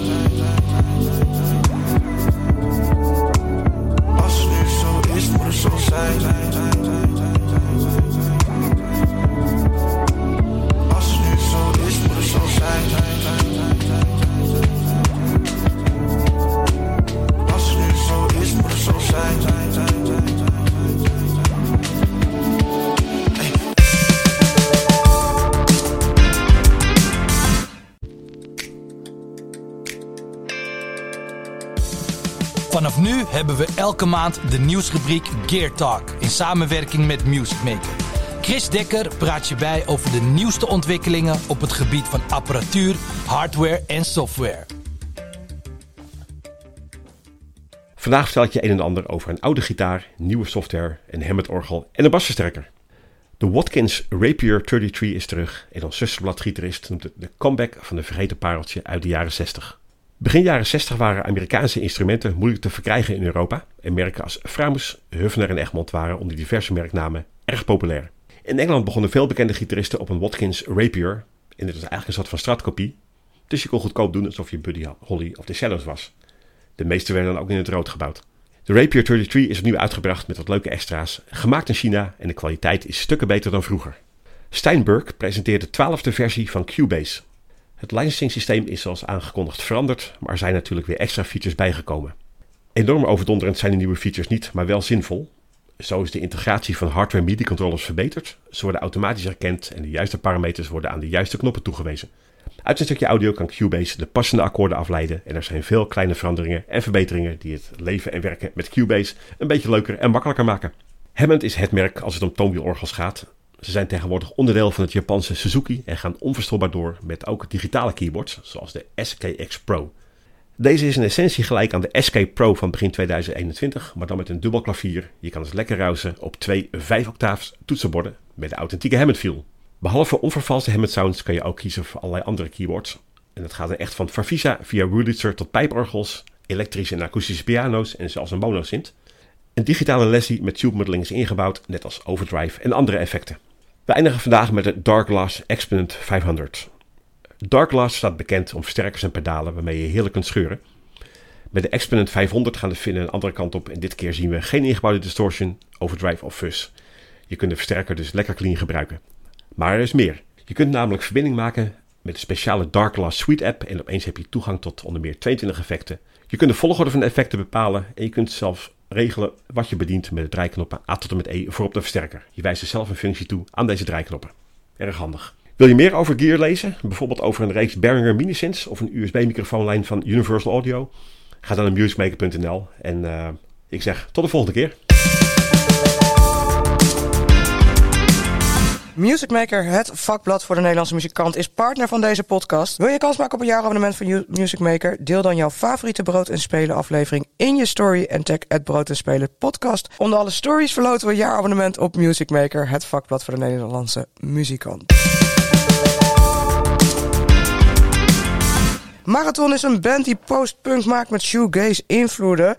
Afgelopen maand won de band de Amsterdamse Popprijs 2021. En Kai Koopmans is frontman van de band. En naast muzikant is hij programmeur bij Poppodium Duiker. En met zijn solo-act deed hij eerder al mee aan de grapcompetitie Mooie Noten. En Kai die hangt nu aan de lijn. Hallo Kai, goedemiddag. Hallo, hallo, goedemiddag. Hey, allereerst gefeliciteerd met het winnen van de Popprijs. Ja, thanks, thanks, thanks. Hoe was die avond? Want het was de uitgestelde finale natuurlijk van vorig jaar. En dan nu alsnog mocht je in de Melkweg uh, het podium op. Hoe was het? Ja, nou, hij was voor mij twee keer uitgesteld. Dus de, de, de weg ernaartoe, het toeleveren naartoe, dat duurde erg lang. en daardoor werd het ook steeds een grote ding of zo. Dus toen het eindelijk daar was, was het vooral een opluchting om gewoon in de Melkweg uh, binnen te komen en te weten van vanavond gaat het gebeuren. En um, nou, het werd gewoon één groot feest. Dus het was overweldigend. Op een hele goede manier. Een van de leukste uh, avonden uh, die ik ooit als muzikant heb mogen meemaken. Dus ja, dat was echt gek. Ah, wat goed zeg. Hey, en dan wat moeten mensen echt weten over, over jullie, over Marathon en jullie muziek?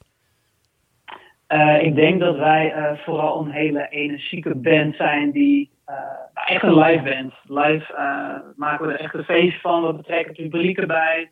We gaan het publiek in. we maken gewoon lekker energieke, aanstekelijke muziek.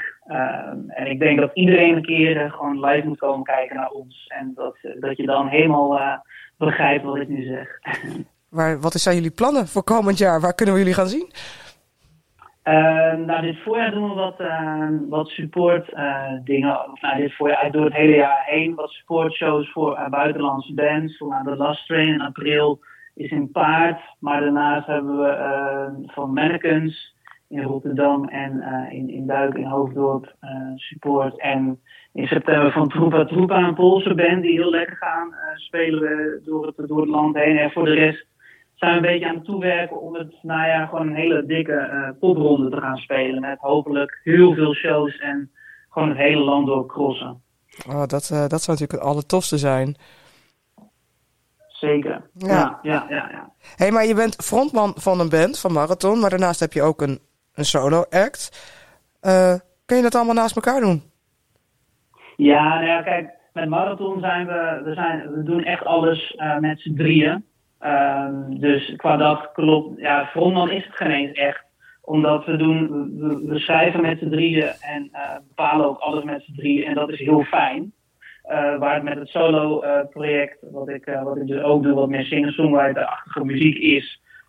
waar ik alles zelf beslis. En ik vind dit op dit moment een verademing om gewoon samen met de band alles te kunnen beslissen en te maken. En dat, is een hele mooie afwisseling. En die afwisseling, dat is waarom ik het uh, zo leuk vind en volhoud. Om, ja, de ene keer heb je even iets meer zin in gevoelige liedjes. En de andere keer wil je alles gewoon van je afragen. En die afwisseling is echt uh, geweldig. Nice. En hoe pak je dat dan aan met, met, met het songwriting? Want schrijf je dan echt apart voor je solo project? Of schrijf je dan juist alles door elkaar heen? Hoe doe je dat? Uh, dat gaat een beetje in, uh, in golven. Dus uh, de ene keer zit ik meer in de mood van verdrietige of in ieder geval emotionele songs. En kan ik daar dus alles in stoppen qua singer-songwriter zijn. Maar het ding is gewoon dat we met Marathon wekelijks bij elkaar komen. En daardoor gewoon iedere week, ja, hoe klein een idee ook is, we kunnen dat gewoon meteen dan uitwerken. Dus dat idee hoeft niet per se ook van mij te komen. Nina, de, de bassiste, Eh, die komt eh, bijvoorbeeld ook melodisch met hele toffe ideeën, waar we ook nou, een paar nummers die nu in de set zitten, ja, die komen van haar hand en die zijn echt geweldig. En die werken we dan meteen uit. Dus dat, zeg maar, met marathon gaat het gewoon ja, wat anders. Dan hoef je niet zelf alles, uh, hoe zeg je dat, voor te kouwen of helemaal te schrijven. Dus dat hoeft maar een klein ding te zijn. En dat andere gaat in dat meer echt over volledige songs zelf maken. Ja. ja. Hey, en bij Marathon, um, wij hebben het vandaag over diversiteit, inclusie, dat er veel uh, um, verschillende thema's zijn tegenwoordig die terugkomen ook in de muziek, hè, want er is veel aan de hand. Wat voor thema's zijn voor jullie belangrijk? Uh, waar gaan jullie liedjes over? Nou, um, wat het, is, het is eigenlijk altijd een stukje frustratie of irritatie wat er toch wel inkruipt. Of in ieder geval dingen die, uh, die je meemaakt of waar je over praat met je leeftijdsgenoten. Nou, en dan kom je al heel snel op dingen als... Uh, nou, in ieder geval, wij komen uit Amsterdam zelf allemaal. We wonen er nu ook gelukkig, maar we merken hoe erg de woningnood is. Dus ja, dat is een stukje waar we nu vooral in nieuwe songs uh, iets uh, over willen gaan doen. En, um, nou, en gewoon het, bijvoorbeeld de company die we nu live, uh, een live video van hebben uitgebracht op YouTube. Ja. die gaat echt over, over de, de, de, de, de grote bedrijven die altijd maar meer, meer, meer willen. En aan de buitenkant wel een mooie slogan hebben die betrekking heeft tot mensen, maar eigenlijk alleen maar aan geld denken. en dat hebben we in een, uh, in een, in een liedje van drie minuten proberen te proppen. En uh, nou, zo zijn er allemaal van dat soort thema's, die komen allemaal wel eens ter sprake als we gewoon met vrienden of met elkaar uh, ergens zijn. En dat schrijven we op en dat proberen we dan weer heel snel te verwerken in, in de liedjes. Nice. We moeten dus gewoon naar jullie shows komen. Wat luisteren jullie het beste? We gaan wel zo'n stukje luisteren van de compagnie. Um, en dan moeten mensen zelf die video maar even opzoeken. Dan hebben ze een beetje een beeld voor uh, uh, wat jullie doen op dat podium. Ik ben nu ook heel nieuwsgierig. Uh, maar ik heb tot slot nog wel één vraag. Want we maken deze podcast met name ook voor mensen die de eerste stappen gaan zetten in de muziekindustrie. Talenten die denken van, hé, hey, ik heb dit ook, ik wil dit ook. Um, jij hebt ook meegedaan aan Mooie Noten en dan de Amsterdamse Popprijs. Heb je tips voor muzikanten die graag, um, nou ja, die dit soort stappen zouden willen zetten um, en die misschien zich wel weer aanmelden voor een van die competities? Ja, ja, ik kan het sowieso iedereen uh, aanraden om mee te doen, want je haalt er hoe dan ook wat uit. Alleen ik denk dat het ook heel belangrijk is om, te, om na te denken over wanneer je het doet. Dus uh, bijvoorbeeld uh, de eerste keer dat ik meedeed met Mooie Noten, heb ik twee keer aan meegedaan, heel stiekem. maar de eerste keer was dat echt een, uh, een schop onder mijn hol om, om te starten met songwriting en podium op te gaan. Ja. Um, waar die tweede keer dat ik meedeed wel iets serieuzer was. En dat ik toen ook dacht van oké, okay, nu ben ik op een punt um, waar het ook echt finale waardig is. En gewoon eens echt te kijken wat voor nieuwe contacten je ermee kan winnen. Maar ja, ik denk, denk vooral goed na. Doe een goede en weet gewoon, voel voor jezelf wanneer het voor jou het juiste moment is. En denk goed na wat je eruit kan halen. Want het is zo'n ding om mee te doen, want iedereen doet dat. Maar dat is hartstikke leuk allemaal. Maar je moet er ook wel iets uit kunnen halen. En wat vind je dan zelf belangrijk, zeg. Blijf heel dicht bij jezelf qua dat. Uh, dus dat is voor mij qua ervaring de belangrijkste. Mooi, dankjewel. Hey Kai, en dan tot slot nog, want jullie hebben zelf net de Amsterdamse popprijs gewonnen.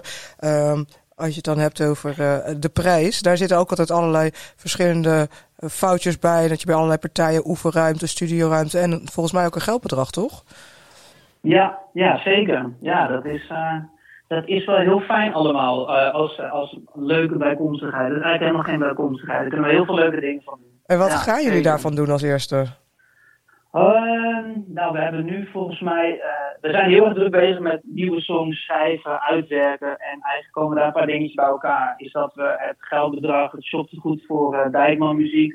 willen we gaan gebruiken om een goede synthesizer te kopen. En daarmee meer te gaan experimenteren. En dus ook wat bredere songs te maken. Um, en de studiotijd willen we dan daarna weer gaan inzetten om pre-producties te maken. Voor uiteindelijk dan nou, echt toewerken naar een EP. Maar dus dat zijn meteen twee dingen die, uh, waar we hele concrete ideeën bij hebben. En ja, onze studiotijd komt altijd van pas. Zeker richting optredens, om het een keer weer eenmaal uh, door te spelen en zo. Dus maar dat, ja, eh, best wel een lekker eh, functioneel prijzenpakket waar je echt iets aan hebt, zeker weten. Maar ga daar dan enorm van genieten en gebruik van maken. Nogmaals van harte gefeliciteerd. En eh, dank dat je, ja, dank dat je van de telefoon wilde komen. Geen probleem, dank jullie wel. Kijk, opa's hoorde je van Marathon. Eh, je hoort ze nu hier met de company.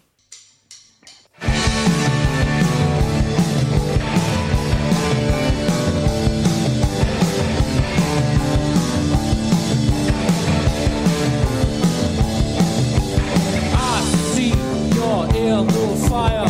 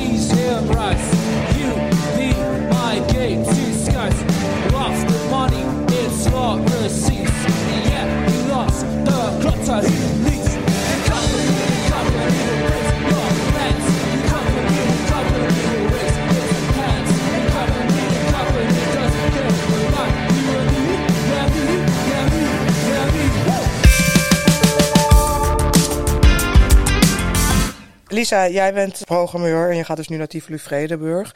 Ehm, waar let jij zelf het meest op als jij eh, een programma samenstelt? Wat zijn Nou. de absolute do's en don'ts? Oké, dus als ik het eventjes wat breder mag trekken. Ik ehm, heb, nou ja, het, ging, het festival ging helaas niet door vanwege de lockdown. Maar ehm, ik heb het programma gedaan voor Boring Festival. Dat is een nieuw stadsfestival in eh, Haarlem. Mhm. En ehm, ja, daarbij stond diversie en inclusiviteit echt, zeg maar, aan de top. Dus ik als programmeur heb echt heel erg... We hadden ook quota, zeg maar. Eh, en ik heb toen heel erg opgelet wat de samenstelling was van mijn programma. Maar het moest, zeg maar, muzikaal moest er ook wel ergens een lijn in zijn. Of het moest spannend zijn. Ja, toen was ik me dus heel erg bewust van, eh, van, de, van de samenstelling. En ik vond het wel heel erg fijn werken. Ik heb ook contact gehad met boekers. ehm, met de directe vraag van... ik zoek nog een band uit deze omgeving van de wereld. Maar echt alleen uit die omgeving. Ehm, en dan dat boekers ook zeiden van... wow, ja, jeetje, eh, dit is wel een heel specifieke vraag. Daar zijn wij ook nog niet, maar wel belangrijk. Dus je, ja, je merkt ook wel eh, aan, aan die boekingskant meer bewustzijn... of in ieder geval dat zij die vragen zich ook hardop af aan het stellen zijn. Ja, ja. Ja. zeker. Hey, en als je kijkt naar de, de, het talent. Want we hebben heel veel verplaatsingen gehad. Shows die op een gegeven moment geannuleerd zijn. Die moeten allemaal opnieuw weer ingepland worden, toch? Is daar plek voor talent? Eh, specifiek bij patronaat? Ja? Ja, altijd. Ja, ja. wij eh, zeg maar even eh, wel iets kleiner. Dus we hadden net ook een gesprek over onderaan de, de poster beginnen. Mhm. Ehm, we zijn bezig met een, ja, voor patronaatbegrippen groot project. Ik kan daar nog niet te veel over kwijt. De aankondiging volgt binnenkort. Maar dat, dat moet echt een, een plek worden waar heel veel ruimte is voor nieuw talent. En ik zit daar nu een jaar in, in, in, die, eh, in die brainstorms en, en hoe dat allemaal moet gaan worden. Je mag er niks meer over zeggen, want je gaat er weg. Oh ja, natuurlijk. nee, maar dat wordt, zeg maar, bij, bij patronaat hebben we een heel erg regionale functie. Maar ik vind ook dat we een voorbeeldfunctie hebben naar de regio toe. Eh, Dus dat moet een plek worden waar, ehm, waar je meer kan zien dan wat je gewend bent. Laat ik het zo zeggen. Heel spannend dit. Ja. We houden, die, we houden de aankondiging gewoon in de gaten. Als je wil weten wat het wil zijn, hou de website van de patronaat in de gaten en alle socials. Dan komen we er hopelijk snel achter. hey, Marlou, ehm, ik zag bij jullie op de socials dat er nieuwe redacteuren gezocht worden voor 3 voor 12. eh, de- Lokaal, lokaal, ja. ja. de lokale redacteuren. Ja, klopt. Heb jij tips voor eh, jonge redacteuren die, net als jij, het ambiëren om misschien wel de muziekindustrie om daarover te gaan schrijven? Ja, ik denk dat ehm, vooral kilometers maken wat betreft het schrijven is gewoon heel belangrijk. Kijk, ik ben natuurlijk, ik ben begonnen terwijl ik eigenlijk geen journalistieke achtergrond had. En ik had het geluk dat, dat ik die stage kreeg waar ik heel erg veel in kon leren. Eh, ik denk dat eh, journalistiek is in principe altijd iets wat je leert door te doen. Dus op het moment dat je zoiets ambieert, dan is het super goed om inderdaad bijvoorbeeld bij iets als 3 voor 12 lokaal te gaan, eh, te gaan werken. Of nou ja, te vrijwilligen. Want het is ook gewoon een hele coole reden om naar meer lokale shows toe te gaan, daar te zijn en te ervaren hoe is dat dan? Hoe ga je eh, muziek vertalen naar het geschreven woord? En het, want dat is wel echt heel erg een trucje en daar leer je gewoon heel erg veel in. Eh, dat is ook als ik bijvoorbeeld eh, mijn Gasnapolski verslag van drie jaar geleden naast dat van nu leg, dan zie ik heel erg dat ik veel heb geleerd. Absoluut niet terugzoeken. Ehm, Te laat. Nee, maar daar mag je ook heel trots op zijn. Ik bedoel, iedereen begint zo. En ook, ook het festival, nou, dat was toen al even bezig trouwens. Maar ook jonge artiesten zij- zetten zich ook heel erg in voor talent en alles. Dus hoe meer daarover geschreven wordt, hoe beter. En als je kijkt wat je nu allemaal hebt neergezet. Dat is oké, toch? Die groei mogen Ja, we- hebben wij ook met jou meegemaakt. Ja, absoluut. En eh, dat, dat is ook super goed, denk van je, het, het is ook oké om dus te beginnen met schrijven in een soort van besef van, oh ja, oké, mensen gaan dit lezen eh, en misschien ga ik het over een paar jaar teruglezen en denk ik, oh mijn god, wat heb ik gezegd? Dat moet je een beetje op de koop toenemen, want dat is allemaal onderdeel van het proces. Er is namelijk geen enkele plek waar je je kunt voorbereiden op zoiets doen. Je moet het gewoon al doend leren. Dat is de enige manier waarop je dat kunt. Ik zou ook eh, op het moment dat wij nieuwe stagiairs binnenkrijgen, bijvoorbeeld, dan zeg ik gewoon altijd tegen mensen van. Lees festivalverslagen. Kijk naar hoe andere mensen dat doen. Luister de popliedjes terug. Of de, als het kan, de sets terug eh, waar het over gaat. Zodat je kunt nadenken over, oh ja, dit is hoe dit wordt gezegd. Eh, lees zoveel mogelijk muziekmedia. Zodat je weet op welke manier dingen worden besproken. Het, is, het kan zo simpel zijn als heel erg veel muziek luisteren. Zodat je weet hoe je een genre moet duiden, weet je. En eh, op het moment dat je dat kan, dan kan je daarin steeds meer de nuances in de muziek gaan uitleggen. Ehm, maar het zit gewoon heel erg in actief nadenken over hoe je schrijft. Eh, ja, Ja. dat. Mooi, ja. We hebben ehm, in het begin gehad, eh, Lisa, over dat jij weer lekker shows aan het, aan het draaien bent zelf. En natuurlijk aan het programmeren. En je overstapt. Waar kijk je eigenlijk zelf het meest naar uit om te gaan doen? Om te, te bezoeken? Oeh, Om te bezoeken. Ik heb zoveel zin in Down Rabbit Hole weer. Dat is wel een van mijn favoriete grote festivals. Waarom? Omdat ik het heel. Ik, wat, ik, wat ik heel sterk. Nou, kijk, allereerst. eh ieder festivalprogrammeur is oud-programmeur van Patronaat. Dus ook wel een stukje loyaliteit. Ja, heel goed. Ehm, ik vind het heel vet hoe dat festival zich jaarlijks weer verbetert. En ehm, wat daar heel ehm, laagdrempelig voelt is... Er zijn natuurlijk niet mega veel muziekpodia... maar er zijn ook juist weer themaveldjes... waar je eventjes in kan verdwalen. Eh, en dat heb ik zelf wel nodig. Dat ik een beetje eh, af en toe ook uit het geweld kan. Ja. En even kan chillen. Ja, of niet, want die veldjes zijn natuurlijk ook gewoon eh, vol energie. En eh, ik draai zelf voor Gatorland bij de Swamp. Oeh, nice. Ja, ja. Dus ik, ja, ik draai daar het hele weekend. Ik draai er letterlijk het hele weekend. Dus ik hoop dat ik nog wat dingen kan zien. Maar daar kijk ik heel erg eh, naar uit. Leuk, ja. Ja, en voor jou, Malou, waar kijk jij naar uit?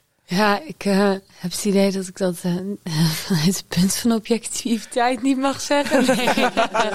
nou, maar dat valt wel mee, denk ik. Maar het is, wat ik meer gewoon heb, is ik kijk in principe gewoon overal naar uit. Het is het leuke aan mijn werk dat je eigenlijk overal heen kunt gaan. En ook dat 3 voor 12 zo breed is, dat je dus altijd de ruimte hebt om eh, ja, naar ieder festival waar je heen wilt gaan, eh, heen te gaan.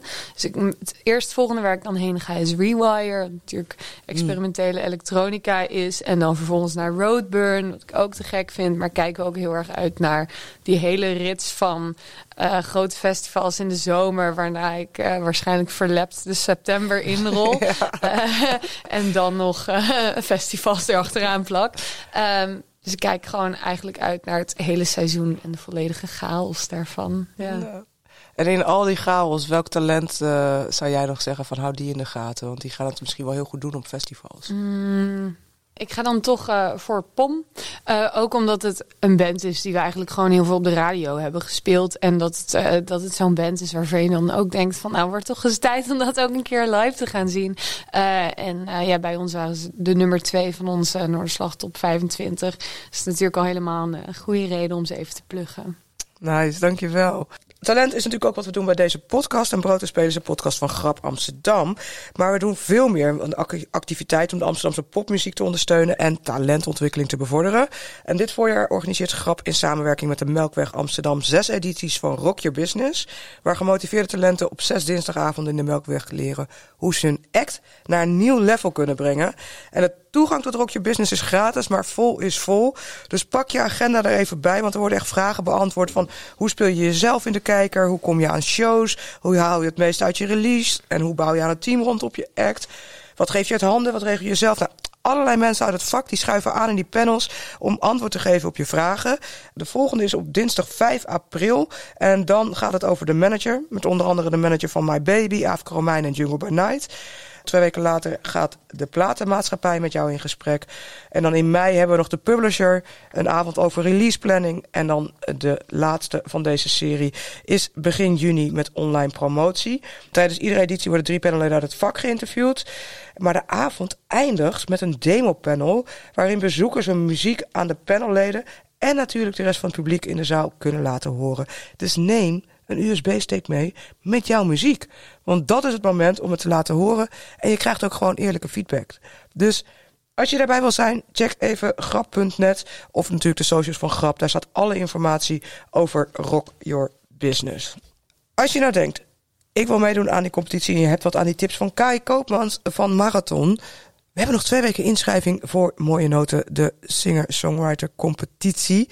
Schrijf je daarvoor in. Echt superleuk om mee te doen. En je leert er dus heel veel van. En je maakt kans op al die mooie prijzen. Dus eh, kijk vooral ook even daarvoor op de socials. En niet onbelangrijk, er is weer een muzikantendag. We kunnen met z'n allen weer in de Melkweg een hele dag... met allemaal panels over wat er speelt in de muziekindustrie. Alle artiesten, grote namen uit de industrie lopen daar rond. Dus daar kun je ook allemaal vragen aan stellen. Lekker biertje drinken aan de bar. Die is op zaterdag 7 mei. Dus zorg dat je daar ook bij bent. Meer informatie is op de socials van Grap Amsterdam. En natuurlijk op de Muzikantendag socials. Hey, tot slot aan jullie de vraag die ik aan iedereen stel in deze eh, podcast. Wie of wat in jouw carrière heeft je iets meegegeven waar je nog iedere dag profijt van hebt? Ja, ik heb wel echt nog steeds insane veel liefde voor Jolanda Ulger. Dat, eh, zij eh, was mijn ehm stagebegeleidster bij Pias. Ik heb stage gelopen daar, platenmaatschappij. En haar, zeg maar, het, het is niet per se met iets dat ze heeft gezegd, maar ik heb haar altijd met zoveel plezier en overgave zien werken. Die ging echt vol voor de artiesten. En eh, ja, met dat vuur wil ik ook altijd werken. Ja, ja, ik wil ergens van overtuigd zijn. Mooi. Ja. Dankjewel. en voor jou, Lou? Ja, nee, ik moet nu toch wel even een shout-out naar Timo en Adse doen. Want eh, ik, eh, ja, het is gewoon wel van... eh, 3 voor 12 is gewoon een hele coole plek om binnen te komen. Omdat het tempo ligt meteen super hoog. Eh, en eh, het is ook een plek waar je gewoon echt heel erg veel ruimte krijgt vanaf het begin om dingen op te, eh, op te pakken. Dus op het moment dat je als stagiair daar naar binnen loopt, dan kan je in principe binnen twee weken grote interviews doen als je die ambitie hebt. En dan is er ook dus nog de ruimte om dan vervolgens aan iemand te vragen van hé, hey, hoe moet ik het voorbereiden? Daar krijg je gewoon heel erg veel hulp bij. En ehm, ja, daar, daar heb ik gewoon heel erg veel profijt van gehad. En al helemaal omdat, ehm, ja, dat gewoon twee super hardwerkende mensen zijn. Die altijd aanstaan en altijd bezig zijn met popmuziek. En ja, dan heb je geen betere voorbeelden om je aan te spiegelen dan die twee. Mooi. Dankjewel. Ik denk dat dat allebei is. Hè? Het vuur en de passie voor wat jullie doen. Ehm, ik hoop dat jullie dat ook weer overdragen. En de vrouwen die misschien wel na ons komen, die ook weer in het vakgebied wat jullie misschien wel hebben, ehm, dat die daar ook weer terechtkomen, omdat jullie daar zoveel met passie en vuur over kunnen praten. Dus dank jullie wel dat jullie hier wilden zijn. Graag Dankjewel. gedaan. Was leuk. Tof. Ik dank mijn gasten Lisa van der Brink, Malou Miedema en Kai Koopmans. Jij thuis of onderweg bedankt voor het luisteren. Volgende week brood en spelen backstage. En ik ben over twee weken terug. En in de tussentijd maak je kans op dat jaarabonnement van Music Maker. Partner van deze podcast en het vakblad voor de muzikant. Laat in jouw Instagram stories weten wat jouw favoriete aflevering is van Brood en Spelen. Tag het Brood en Spelen podcast. En onder de inzendingen verloten we een jaarabonnement. Er komt veel nieuwe muziek uit, dus ik kies altijd als laatste het liedje waar ik zelf heel veel zin in heb. En ja, deze heeft mij afgelopen weekend eigenlijk gewoon het meest ge- geraakt. Twee vrouwen die allebei ja, inmiddels niet meer weg te denken zijn van de Nederlandse podia, hebben samen een single uitgebracht. Ik heb het over Vrouwtje en S10 zonder gezicht.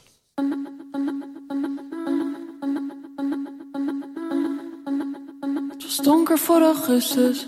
Je vertelde me je naam en ik vertelde je de mijne. Je zei gelukkig zijn we samen. Je hart was net gebroken. Je deelde je geheimen. Ik dacht als ik je aanraak, kan ik je vast wel lijmen. Ik weet vandaag nog hoe je heet. Ook vandaag nog wat je breekt. Wat je gaf en nog precies hoe je dat deed. Je gaf me je gewicht. Nam het aan met ogen ik slechts een stem zonder gezicht.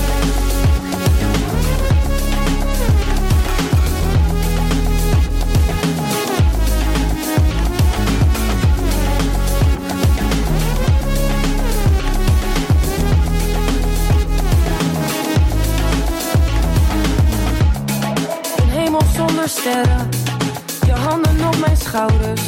Als ik aan je kan winnen, zou ik van je kunnen houden. En de hoop gaat vaak het laatste, maar ik herinner me jou eerst gaan. Ik vond dat toen niet eerlijk, maar ik heb het je vergeven. Ik weet vandaag nog hoe je heet, ook vandaag nog wat je breekt. Wat je gaf en nog precies hoe je dat deed. Je gaf me je gewicht, nam het daar met ogen dicht. En nu ben ik slechts een stem zonder